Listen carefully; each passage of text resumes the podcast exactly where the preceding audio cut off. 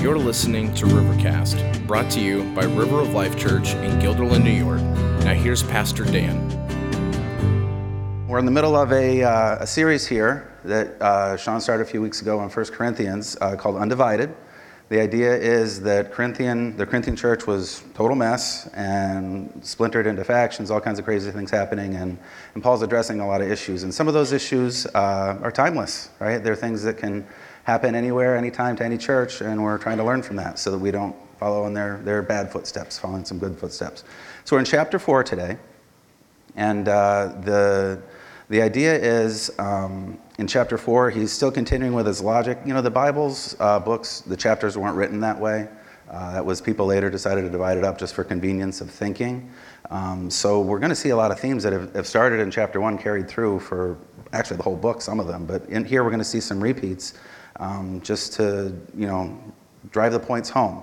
So this chapter starts off by addressing um, the role of apostles, the leaders of, of the, the, Christian movement and of the church, and their position and things like that. But that, that I don't want to focus on that so much today, because in, in verse 16, Paul talks about how um, he would like the Corinthians to imitate him. And in other, other places in the Bible, he says, Follow me as I follow Christ.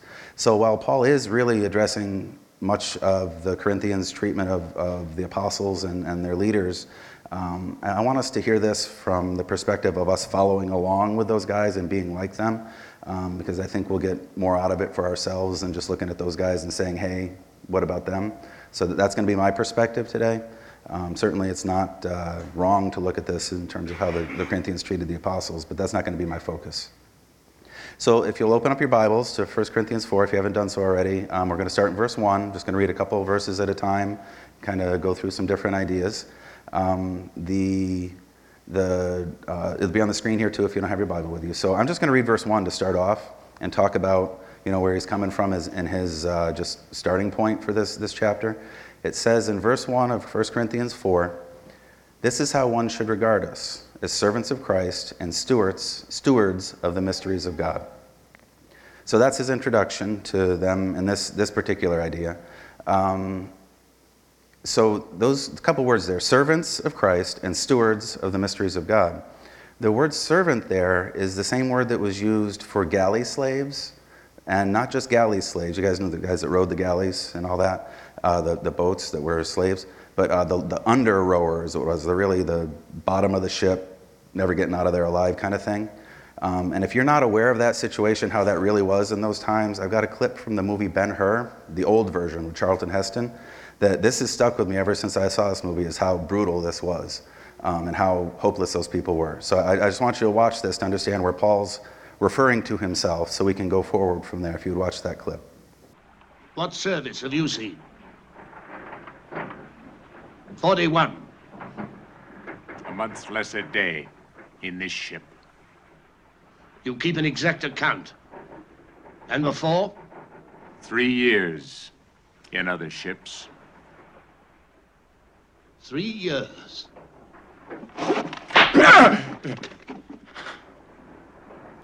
you have the spirit to fight back, but the good sense to control it. Your eyes are full of hate 41. That's good. Hate keeps a man alive. It gives him strength. Now listen to me, all of you. You are all condemned men. We keep you alive to serve this ship. So row well and live. We keep you alive to serve this ship, so row well and live. That doesn't get any worse than that, man. That's tough. I got to admit, I've said this to my kids. Um, I, I, first caught that in college, and it just like stuck in my brain how, how that was, and it wasn't. It's not an anger. I say it to them regularly, actually. Um, you know, when they're being particularly goofy or messing around and when I tell them that, and we all laugh. And it's not for real, really. But um, the, you know, think about that. We keep you alive to serve this ship, row well and live. You know, that, that's all you got. And that's the term Paul uses to uh, reference himself to Christ. Now, aren't we glad God doesn't treat us like that? that's a huge relief to know that God doesn't treat us like that. He doesn't keep us alive to serve the ship. He keeps us alive at His pleasure. Everything we have, we owe to Him, but boy, He loves us and He's taking care of us. None of that happens. But Paul's putting himself in that position. That's how low he considers himself. He's completely sold out, um, given over to Jesus for everything, and you know he he understands that God keeps him alive, and he's going to serve that ship. That, that's the idea. So that's where Paul's putting himself. And then he talks about being stewards of the mysteries of God.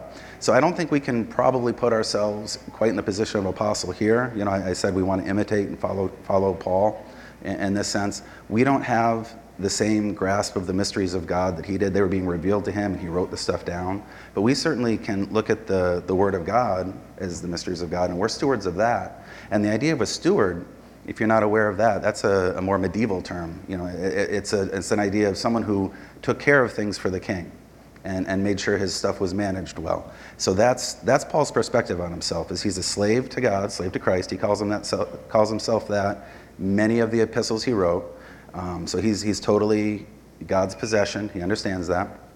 And then he's also got the job of taking care of the things of God and doing what God wants him to with those things. So that's, that's where Paul's starting himself. And the idea there is he knows who owns him. He knows his ownership. And that's the first point I want to make today is when we know who owns us, that puts a different perspective on life, right? When we try to take possession of our own way in life, we're going the wrong way. We're going to end up in trouble. When we understand that God owns us and that we lay that at his feet, we're at a much better place. And that's where Paul's starting off his discussion today is, hey, listen, I'm an apostle, right? And, and he does kind of play that card a little bit in this chapter. Lots of times he downplays that stuff and tries to make himself, um, you know, he calls himself the chief of sinners at, at, one point. But here, since the Corinthians are so wacky, he, he's kind of saying, hey, you know what? Yeah, I am an apostle. And nonetheless, here I am. I'm a servant, I'm God's servant, and I'm just taking care of his stuff. I'm not the king right? I'm, I'm the guy taking care of stuff. So when we start off understanding that about ourselves, we're going to be in a better place to, to serve Him the right way. Um, to, to not recognize who owns you is to put a block between you and moving forward in the, in the path that you need to take. So that, that's the first point I want to make about Paul's idea here. It's the first verse, and it's pretty cut and dry slave and steward. Who owns me? Not my stuff, God's stuff. The next step in the line here, the next few verses, uh, starting in chapter 2, would reveal, because of that ownership, what Paul sees as his obligation to do. Okay? So that's the next idea. He knows who owns him, and now it's my obligation because of that. So I'm going to read verses 2 through 5 for you. It says, Moreover, it is required of stewards that they be found faithful. But with me, it is a very small thing that I should be judged by you or by any human court. In fact, I don't even judge myself. For I am not aware of anything against myself, but I am not thereby acquitted. It is the Lord who judges me. Therefore, do not pronounce judgment before the time, before the Lord comes, who will bring to light the things now hidden in darkness and will disclose the purposes of the heart. Then each one will receive his commendation from God. So there's a couple ideas here in terms of, you know, because we're owned by God, what's the next step then? What's the, the follow up to that? What's the, the obligation we have um, because he, he's our, our master and our king. Well, the first one, of course, just follows up on the idea of being stewards of the mystery of God, mysteries of God. Uh, stewards must be found faithful, it says in verse 2. I, that almost explains itself, I think, the idea of being faithful to the, the, the idea of a steward, if you understand that, that you're minding your master's things. You got to be faithful at that, or you're not doing your job. That's pretty pretty straightforward. Um, and of course, none of us are perfect, perfect at that. And I just, it brings me relief to, to, to see the verse. I've forgotten where it is now. But, um, you know, while we are faithless, He is faithful. Even when we mess up, He's still there to, to pick us up, pick up the pieces, and help us move forward from that. But it is our job, it's our duty to be faithful to Him, to uh, mind the things He's given us. And, you know, what are those things? That, that's going to be the, the topic of much of the rest of what I talk about. But the first thing we see back in verse 1 is we're stewards of the mysteries of God. And the mysteries of God essentially are what God's revealed about himself to us. And that would be his word for us today. Right? For us today, that's God's word. He's revealed those things about himself that he wants us to know. And with that, when we understand, first of all, our relationship with him, that we're, we're lost and need him to fix us, our salvation relationship, it, once we understand that and we become um, his, his slaves and, and then therefore his stewards as well, um, our obligation is to mind the Word of God and use it the way He wants us to. And that takes many forms, right? That takes the form of sharing with others what God has said so that they know that they also need to understand their relationship with Him. It takes the form of you listening to Him about the way your life is supposed to be led, the, the things you're supposed to uh, love, the things you're supposed to walk away from. Um, it, it, it, it, contains ways we're supposed to relate with each other, the way you treat each other, um, the way you uh, worship Him, stuff like that. There's all kinds of things in the scripture that are mysteries, you know, because we wouldn't know without Him telling us. That's the idea there. A mystery is just something that you wouldn't know, and God's revealed it to us. So, as stewards of those things, we need to be faithful to them. We need to hear the word, we need to take it in, and we need to live it. That, that's the faithfulness He's looking for. So, that's Paul's obligation he sees uh, because it's because I'm a steward, it's required of me to be faithful to those things. So if you look at Paul's life, pretty good example to follow, right? He was very mindful of sharing the word of God with people. You know, went went all around the world doing that, put himself in all kinds of dangers. We'll see some of the things later in this chapter, the things that he went through. Um, he he planted churches, he raised up leaders he lived a life that was, um, you know, honest before everybody and open and, and uh, you know, was essentially blameless. None of us really are, but, you know, he didn't, he couldn't be held to account for anything that was, uh, you know, a violation of laws. In fact, all of his imprisonments were trumped up charges and, and things that, you know, if you read the, the book of Acts like a, like a historical document, you know, it's a farce that Paul was ever put in jail. He was put in jail to protect him from the crowds trying to kill him because he was speaking the words of God. You know, they called it that he was inciting riots and stuff, but that, that's all they did was, was uh, you know, try to get the, put the problem in jail is, is, what they did. So, you know, Paul's life was faithful, and he calls us to imitate him in that. Now, I haven't been around the world sharing the gospel. I'll admit that. Um, I haven't been in danger doing it. Um, so, you know, how far we follow him is going to be you know, individually led, but the, the idea of being faithful to the mysteries of God, we can do that. We can be faithful to what God's told us to do. So, so we're called to that. that. That's the first obligation from, from what Paul's seeing himself. The next piece I'm looking at is the concept of, you know what Paul said, I'm not concerned with what people think of me. He, he says, but with me, it's a very small thing that I should be judged by you or by any human court, right? For most of us, that's probably relatively obvious that uh, other people's opinions shouldn't drive us we may find it hard to live by, but it's kind of one of those things that mom told you when you went to school, you know, don't worry about those other kids. If they're laughing at you, they're not your friends anyway, whatever kind of stuff. You know, it's kind of a thing that we understand that we shouldn't let other people's opinions drive us, but sometimes that's hard for us to pull off in real life. Okay, so Paul's encouraging us hey, it's not really that big of a deal because they can't judge you. You know, it, it's, it, as we see later in this verse, it's God that judges us. So hopefully we can, we can take a stand on the things that are the mysteries of God, be faithful to them, and not worry about those critical comments that come from others.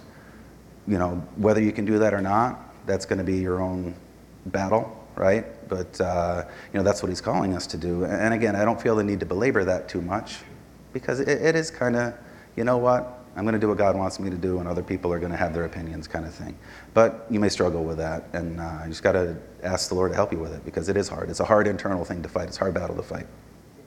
The one that jumps out at me, though, is he says, "I don't even judge myself." Paul didn't even trust his own judgment about himself. Now that's not so obvious. Most of us would look at ourselves and kind of know what's going on in our brain and feel like we're either on the right track or even recognize we're wrong, right? We might, make, we might understand ourselves enough to know when we're messed up. But what Paul's telling us is that's not so obvious, right? That what you think isn't always reality. In fact, I, a funny story I have, I, most of you guys know I'm a teacher, um, and I've been doing it, going back to school this year will be my 25th year. But when I started, I couldn't get a job right away. I had a substitute for a year. And movies are very exaggerated, very trumped up. It's not real, but there's some real stuff in movies that you see about substitute teachers. And funny story I was reminded of as I was dealing with this. I, was I subbed for one lady for two or three weeks at a time. She was out for surgery or something, so I got to know all those kids really well. And then I was in other classrooms after that. So about maybe a week, two weeks after I was in that stint with that, that group of kids for the same as high school, I was in the same class with those kids for, for two or three weeks. Um, I was in another classroom, and again, I was at Albany High School. Okay, so you kind of can imagine how that's like. Um, a game they would play with substitutes is they would see the sub and they'd just come in the room, and you know if there's 30 kids in the class, all of a sudden there's 32 kids. What's going on here? They, don't all belong. Or they would wait and you'd call roll. You know, Jimmy Smith here, John Doe here, Sally Jones here, uh, John Jackson, John Jackson, John Jackson. Oh, that's me. You know, they're waiting for someone to be absent, and then they, they say that's me. They get poor Johnny in trouble. You know, you kick him out, write him up, and Johnny wasn't even there that day. That kind of thing. I caught on to that pretty quick. I, I realized what was going on. But uh, so anyway, I was in this class for two or three weeks, knew those kids. About a week later, I was in a class, and one of those kids came in there and tried to play that game. Raheem Morris, I still remember his name, cracks me up. Cracks me up, this kid. So I'm calling roll, and I don't know, John Smith wasn't there, and Raheem's hand goes up. That's me. I'm like, Raheem, you're not John Smith. How are you going to tell me who I am? He, he, he, how am I going to tell him what his name is, right? How am I going to know his own judgment? That's what, that's what made me think of this. And I, I won't finish the story because I'd probably go to jail for it now. But um, if, you, if you ask me later, I'll tell you. I'm just not going to do it on camera. Um, it just, this kid cracked me up. But he was challenging me. What he was challenging me was with how are you going to tell me my own mind? How are you going to tell me who I am? How are you going to tell me what I know? And that's what Paul's saying here. He doesn't even question, he doesn't even judge himself by what he knows. And that is not an obvious thing to do. That is very unnatural to do that. Um, so what you have to, what it really leads you to is really, really getting down to the bottom of the, the problem here is that we have to surrender everything to God.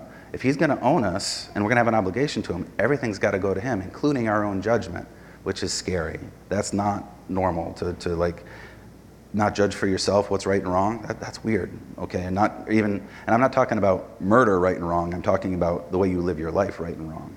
Um, so the you, not trust in our own judgment. What it really comes down to is if we're going to surrender to God, we have to have this kind of thought process happening. And I'm going to use like the personal pronoun for myself, but it's really for all of us. It's just easier to say it to you. You know, if I really know who owns my life, it's going to lead me to understand that I got obligations, right? That's kind of the, the step I was following here.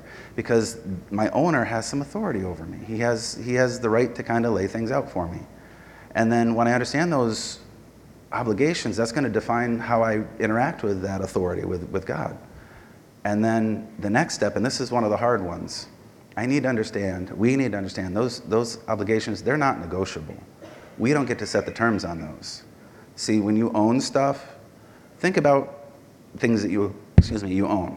It, I mean, it's hard because they're inanimate, but you know, your, your stuff that you own doesn't get to tell you how to use it unless it breaks, right? You don't get to use your car if it's broken, I guess, but that'll, that, that'll show you. But um, the idea is the owner sets the terms, right? In real life, when you do things where you make contracts with people, like borrowing money, for example, that'd be a good example of that, where the people holding the money set the terms. You don't get to set those terms. You might negotiate with them, but at the end of the day, you have the contract. It's not negotiable anymore, really. It shouldn't be anyway. So we have those, we have those obligations, and they're not negotiable. God sets the rules. And that first obligation has to do with our hearts right here. When we um, don't clarify that relationship and we don't understand He's in charge and we don't get to tell Him what to do, we're going down the wrong path. You know, think about it this way if, if my heart tells me I'm not guilty of anything, that doesn't prove I'm free of guilt. It just proves that I'm not paying attention, right? That's all it tells me. And that what I really need to understand is that when my heart's telling me I'm not guilty of anything, I got to let the Lord examine that. It's the Lord who's going to look into my heart and tell me what's right and wrong about it. Now, many times we're going to be on the right track. It's not like we're going to be blind and deaf to these things, but all of us do have weaknesses and blind spots that we're probably not noticing. And we need to let the Lord look into that. So that absolute surrender that we give that we have to God when we understand that we can't even tell in our hearts because our hearts are deceitful and wicked above all things, right?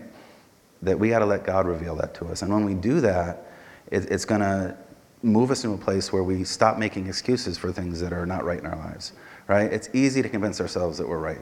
Easy. We all are experts at it, actually.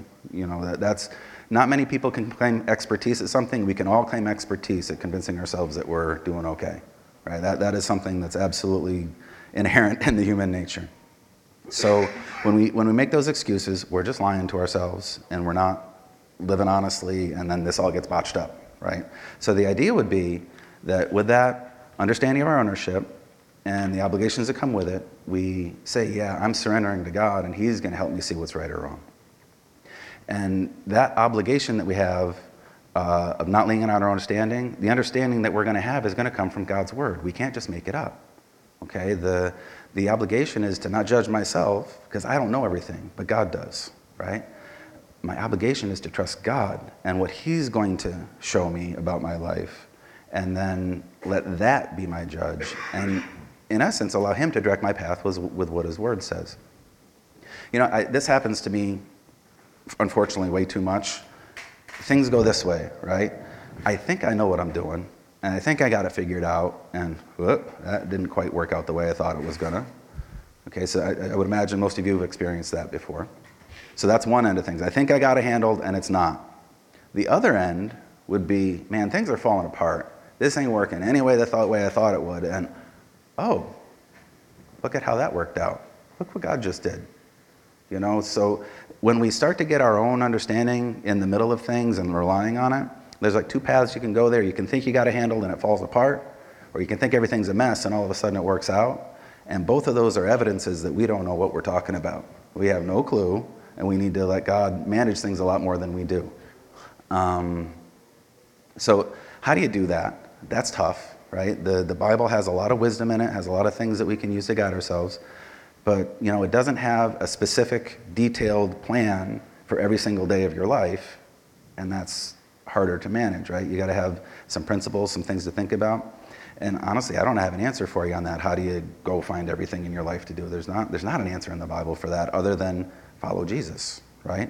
In fact, what I would point you to is Proverbs 3, 5, and 6, very, very familiar verse. Actually, I'm going to read farther than that. I'm going to read all the way to verse 8 because I, most people who've been around the Bible a while have heard verses 5 and 6, maybe, maybe, maybe even have memorized them at some point. I don't know. But uh, it says, Trust in the Lord with all your heart and do not lean on your own understanding. In all your ways, acknowledge him, and he will make straight your paths. That's very familiar to a lot of us. I think we're dropping the ball if we don't continue on a little bit. Now, verse 7 Be not wise in your own eyes. Fear the Lord and turn away from evil. It will be healing to your flesh and refreshment to your bones, right? It's a very logical thought when you understand the ownership of your life and your obligation to follow Him that we would trust the Lord, not lean on our own understanding, acknowledge Him, and He'll make straight our paths. That's pretty logical. It's hard to do, but it's pretty logical. But the reality is, we buck up against that and we want to still understand, and then we're wise in our own eyes. And that's what this, this next follow up is about. Be not wise in your own eyes, right? Trust the Lord, okay. Lean not on your own understanding, okay. Oh, Always okay, but you know, I still know some stuff. Do not be wise in your own eyes, right? Your, your heart will deceive you. Yes, we can know stuff. Yes, we can verify in the Bible. That's all good, right? But at the end of the day, it's got to come from the Bible, and it's got to be God's decisions, the way we understand them, to lead us along the way. And if you do that, it'll be healing to your flesh and refreshment to your bones. Okay, and some of that is figurative in that sense, but the idea here is that when we trust the Lord, don't rely on ourselves, He's going to help us out. He's going to make things work out.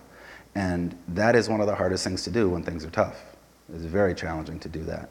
Um, but that's what we're called to do. That's part of that faithfulness, right? When we're um, the stewards of God's mysteries, these things that are hard to understand, we got to be faithful to it. When things are wacky, we don't understand, or we want to jump out on our own understanding, and we, someone either brings this to mind or we, the Spirit brings it to our mind, one of the two, you got to give up on your own understanding and trust the Lord. Things may seem to be going left, everybody's going left, but you know what? God wants me to go right.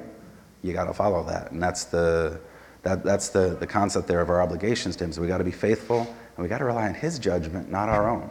If we rely on our own judgment, we're looking for trouble. And Proverbs says those who look for trouble will find it. So I would recommend from that that you follow the Lord.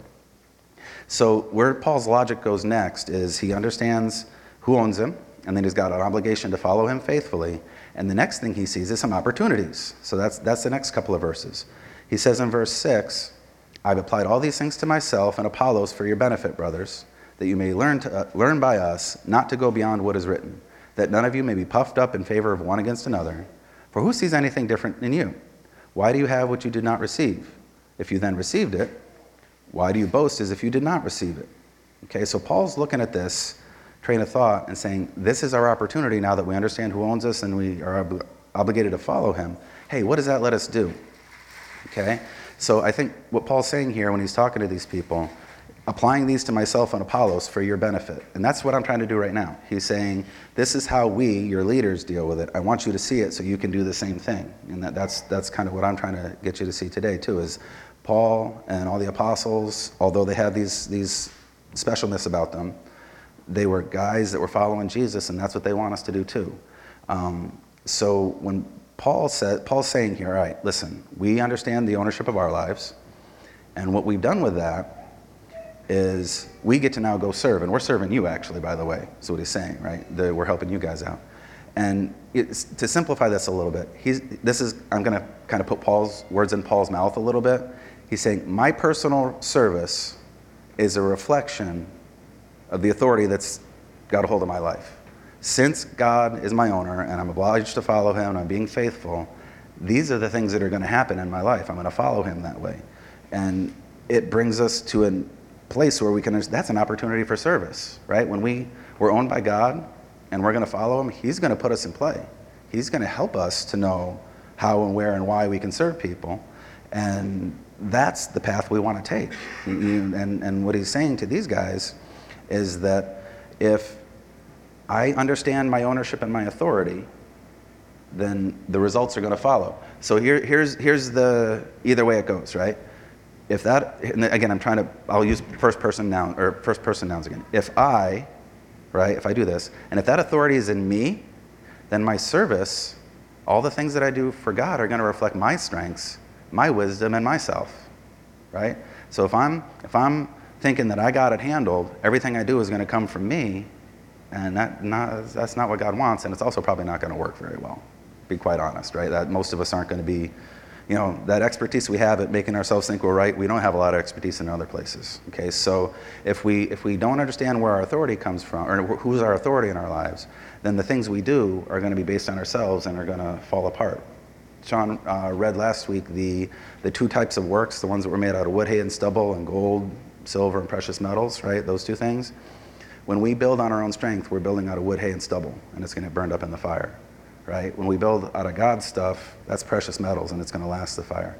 So if we look at the authority of who's in charge of things, if that's God, then our service reflects Him and His strengths and His wisdom, and that's a whole lot better. That's going to last. It's going to be good stuff, and it's going to be enduring and meaningful and change people's lives. Okay? Many of us do good works, right? Many people in the world do good works. We look around, we see a lot of stuff going on that's bad. There's a lot of really nice folks out there doing a lot of really good things for people. Okay, that, that's not, not a bad thing, it's a good thing, right? But serving God is different, right? Um, and you know, you might hear it, you might hear it be called ministry. That's kind of a churchy word for it, but it's basically serving God. Um, when that's done with all of these ideas in mind, that's not going to promote a person or a personality. And that's what Paul's referring to here. We saw it over the last couple of weeks in the different uh, chapters that Sean preached through. The church was divided. I follow Paul, I follow Apollos, I follow Peter, you know, all these different people following different folks. And serving God doesn't do that. Serving God serves God. When the people get in the middle of that, and I don't know that Paul, Apollos, or Peter were any happier with that. Know Paul wasn't, he was condemning it, right? I don't know that Apollos or Peter or any other guys that they wanted to name they were following were excited about this. It was the people doing that, but they were following that guy. They were following a person or a personality. And that's not the way serving God works. You follow God, right? When we do this the right way, we promote Jesus, we promote God, we promote His works, not our own. And that really has to flow from that idea of who owns us, what are we obliged to do, and you know that, that's all him. If we put ourselves in the middle of that, there you go down that wrong path, and, and that stuff's going to pop up. The people are going to pop up. The personalities are going to become the issue, not not Jesus. And that's not what God wants. He's making it clear. He's repeating it over and over in these first four verse or first four chapters of this book that that's not a healthy thing. Okay, and I'm going to paraphrase Paul a little bit here to talk about what uh, try to put it in more contemporary simplistic language. Paul's trying to tell them, listen, guys, I'm trying to help you out, right? You shouldn't be thinking so much of these guys than you do of God. You shouldn't be putting more into what they're saying than into what God's word says, right? And, and even not even what it says, but what it will allow. He says, so that you may learn by us not to go beyond what is written, right? That's a very, very helpful verse when you're in the middle of conflict or concerned about how church stuff goes. Go to what's written, follow that. When you start to bring your own ideas into things or other men's ideas, we have the benefit of a couple thousand years of history now for this to have been passed. And there's a lot of people that have written, written a lot of things about the Bible. There's a lot of commentaries. There's a lot of very historical figures that have awesome things to say about the Bible, but they're not the Bible. And we need to make sure that we don't put too much stock in those things. Don't go beyond what is written. Use them to help you. Absolutely. I do too. Right? That, that's very fair to do that. But make sure that the, the Word is the source of those ideas. And so, hey, let me help you out. Don't go beyond what God's Word says. And don't ever think more of one of God's servants than any other. Right? That's what he says here. Uh, none of you may be puffed up in favor of one against another. Totally out of bounds. Never allowed. Right? You know, it, like I said, Paul's he's spoken to this. I, I, I thought I wrote it down, but it's several times over the previous chapters. He keeps talking about don't do that, don't do that. So God's repeating himself.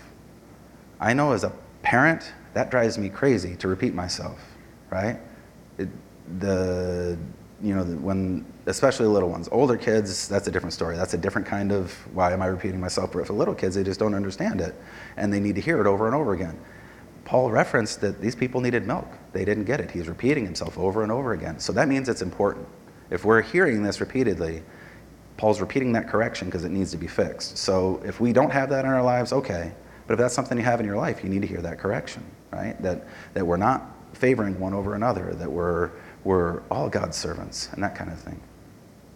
So um, the, the next step from that, if you look at that, not favoring one over another, I, th- I, think what we really have to, to apply it to for all of us in this sense is this is um, something that we run into not all the time, but you, you do see it happening. That I, I mean, Sean referenced it last week. He said, This is not our church, this is God's church, right? It's not his, it's not mine, it's not any of you. It's God's church, we're all part of it. That, that's the idea.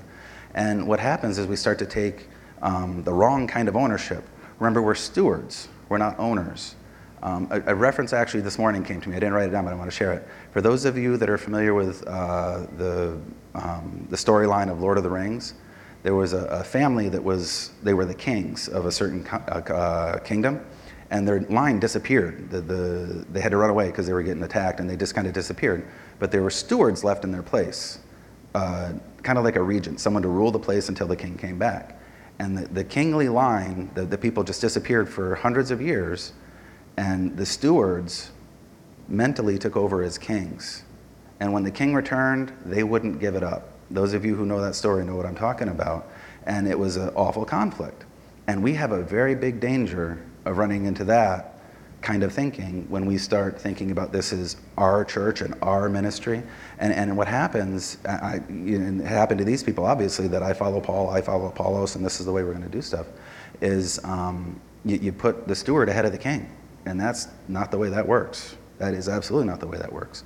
So I just I think it's a, an easy thing for us to take the next step to here is that when when things are happening in any church, and I, I don't feel that here necessarily. It's not something I'm you know pointing fingers at, but it's it's a warning to us. So I want us to be aware.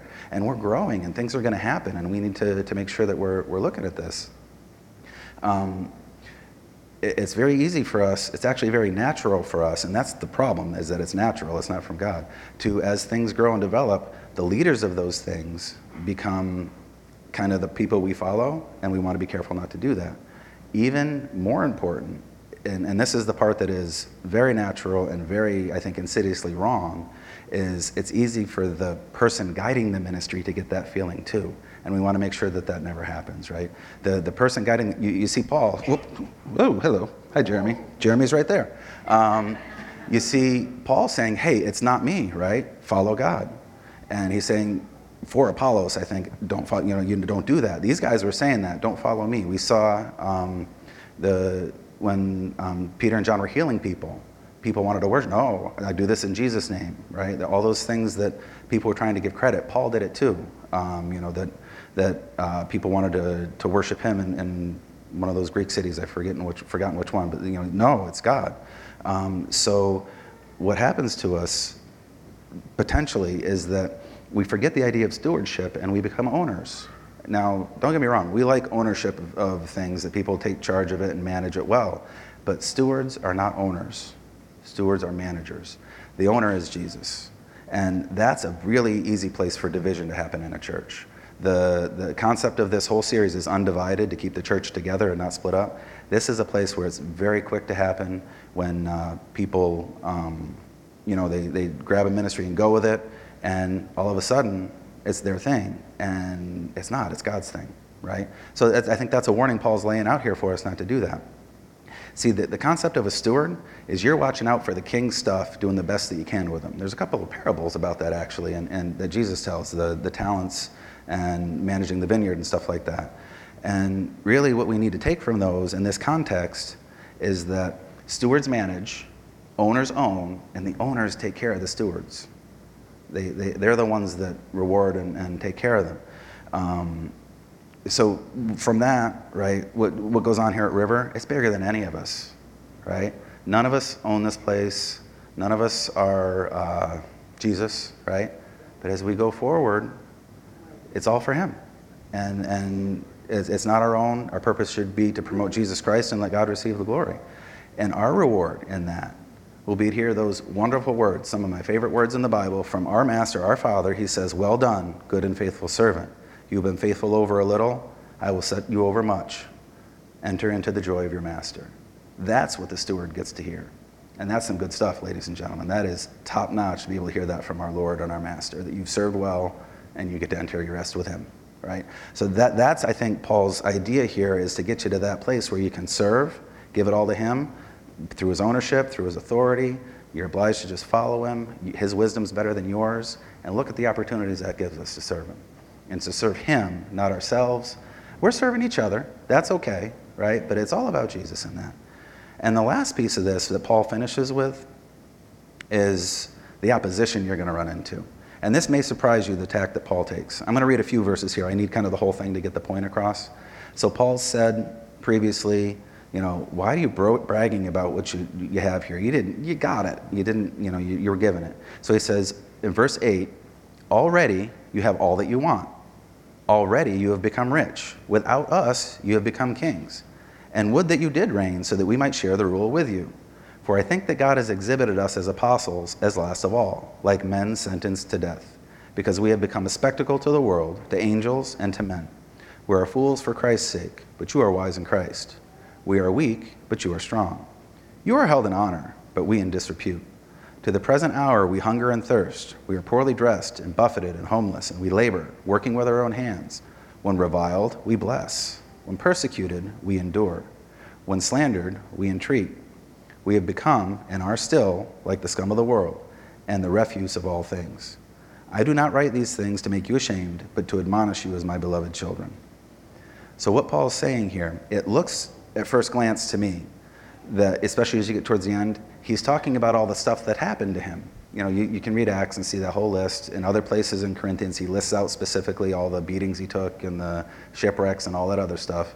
Um, Paul had a, a, tough life, right? And probably 95% of it was because he was following Jesus. Um, if not 100, I'm just leaving some room for, I don't know. Uh, so it looks like it's the opposition of the world doing all this stuff to him. I don't think that's what he's saying, especially when you kind of follow the tone here if I don't know if you caught it, but he's being kind of sarcastic with these guys. Already you have all you want. Already you've become rich. Without us, you're kings, right? He's, he's really pointing out to them not so much his trials, but the way the Corinthians have treated the apostles who have gone through those trials. And that's his point here. He, he's, he's looking at, and if you read earlier in Corinthians and also in Second Corinthians, just the, the Corinthian church was very rude to Paul. They, they um, talked badly about him. They made fun of him, mostly when he wasn't there, and uh, disregarded his teachings for the favor of other people. Um, so I think what he's trying to do is saying, listen, uh, where was it here? The, uh, God has exhibited us apostles, us apostles, all of them, as last of all. He's saying, yeah, we got the rough end of the stick here, okay? And look at how you're treating yourself and how you're treating us. Look at the progression here. This is, was interesting. When I was reading up on this, I thought this was worthy of sharing. In verse 8, it goes from you already have what you want to you have become rich to now you are kings, right? Having what we want would be good, right? That, that's kind of a goal in life for most people. Oh, you think you're rich too. You have more than you need. And you know what? You guys have gone all the, place, all the way to a place where you think you're kings. You don't even think you're stewards anymore. You think you got it all figured out and you're in charge.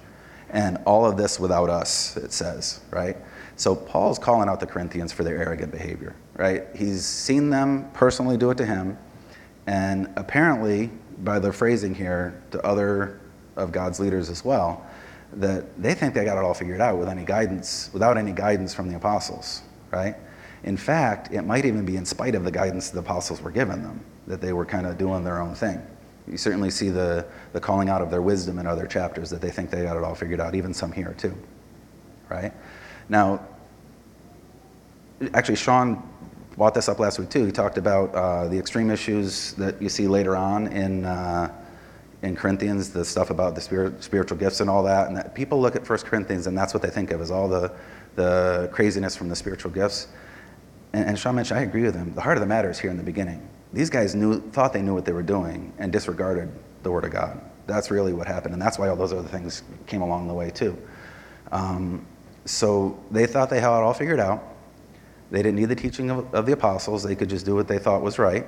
And, you know, a modern evangelical Christian might hear that statement and say, hold on now, right?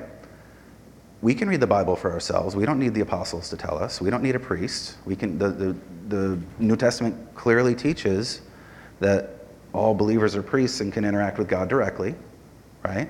And, you know, we, we can read the Bible, understand it with the Holy Spirit. We don't need a priest to tell us what it means. And I'd be one of the first to agree with that statement, okay? And if you don't think about the historical context, you can lead yourself down the wrong path here because Paul's talking to these guys, right? The Corinthians did not have the Bible as we have it today. In fact, this letter is the Bible that we have today. These things that Paul was telling them is what they should have been listening to. It's what we would be listening to today, right? So that's that's a very big distinction. Paul was saying, "Hey, you need to listen to God's word. God's word is what's going to direct you, not your own wisdom because guys, look at yourselves. Look at the mess you're in. You're, you're acting crazy. People are calling you out for your, your poor morals, your bad decisions, all this other stuff. You know, we're going to see as we get, it starts around in verse, I think next chapter even starts with the wackiness starting to come out, right? We're going to see some of these things they were doing, and what are you thinking, right? So Paul's saying, what are you thinking? You're not hearing from the, the Lord. You're doing your own thing. And that's just a bad idea, right? Just doing your own thing is a bad idea.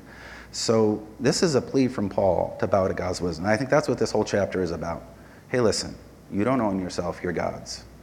You're obliged to follow him in everything. Your own wisdom doesn't even know what's going on. You think you got yourself sorted out, you're doing things that are wacky, they're wrong. Listen to God's word, right? And in the middle of that, you got to put Jesus back in here, fellas, right? This is, you've lost your way. You're doing things on your own. Where's Jesus Christ in all this? At the end of this book, he talks about the things of first importance Jesus died, rose from the dead three days later.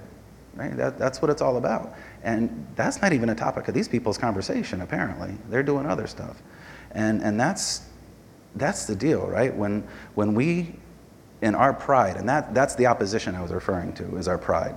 When we, in our own pride, think we know what's going on, it opposes all things of God. Our pride is going to be the biggest opposition we ever run into, I believe. There's certainly spiritual forces that cause us trouble, no doubt about it. But man, we are our own worst enemy, right? There's a, a phrase, we have met the enemy and they are ours. That's been misinterpreted over the years. That, that was actually said when they won the battle, the, the, enemy is ours. And a comic strip rearranged it to say, uh, we have met the enemy and they are us. I think the comic strip, had, comic strip had it more right. We're our own worst enemy. We get in our way way more often than we should. And that, that's what I think this is encouraging. That's what I would encourage you into, too, is to understand that you are the problem, not God, not the rest of the world, you. Because you're not walking with God, you're not following Him. And that takes, you know, this is a long journey for all of us. And that not following God, I don't know where you are in that step, right? Some of you are not following God because you've, you've, you're at the place where you don't even know, maybe He doesn't even exist for you. I don't know, right? There's a lot of people that don't know who God is or where He's at. So that might be the place you've got to address. Some of you might know He's there, but you don't want to submit to Him. Right? That, that's the place where you're opposing God with your pride and, and that kind of stuff. So, and then once you understand who He is, you give your life to Him, you surrender, man, every day, every day is a walk of, hey, am I going to resist God or am I going to follow Him?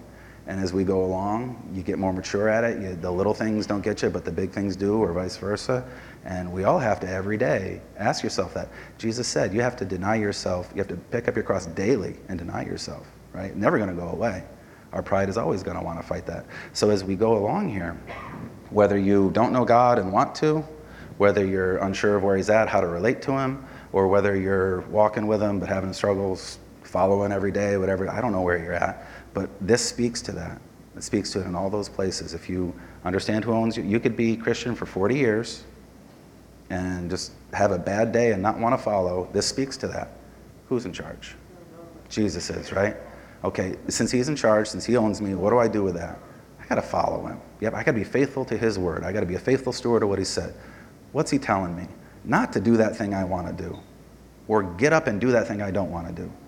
And why am I resistant? Because my stupid pride or my laziness or whatever it is, right? That is the story anywhere along the Christian walk. Okay? So I, I, think this can really be used for any of us to take that next step from where we are. And that's our goal here at River, right? Is to see life change. We want to see everybody able to take the next step from where they're at to get closer to Jesus and to follow him the best you can. So as our music team comes up now, I'm going to pray for us and just ask that God would help you to do that. This next song is intended as a time for response. Okay, it's a time for you to, to deal with these things with God. And that may be you want to stand up and sing. That maybe you want to kneel and pray, or anywhere in between. Maybe a bit of both. I don't know, right? Whatever, whatever works for you. But respond to Him. Get yourself in a place where this will help you live with God better. Okay, I'm going to pray for us. Lord, we, we thank you that you did reveal these mysteries to us, that we're not in the dark. We don't have to wonder. Father, we just ask that all of us, every day, even starting right now, would uh, help us, Lord, please help us to um, follow you, to admit your ownership, to surrender to you, and to take that next step that you have for us. Lord, we know you'll show us. We trust you that if we lean on you, you'll show us our path. So help us to do that. Help our pride to go away. Lord, we must decrease, you must increase.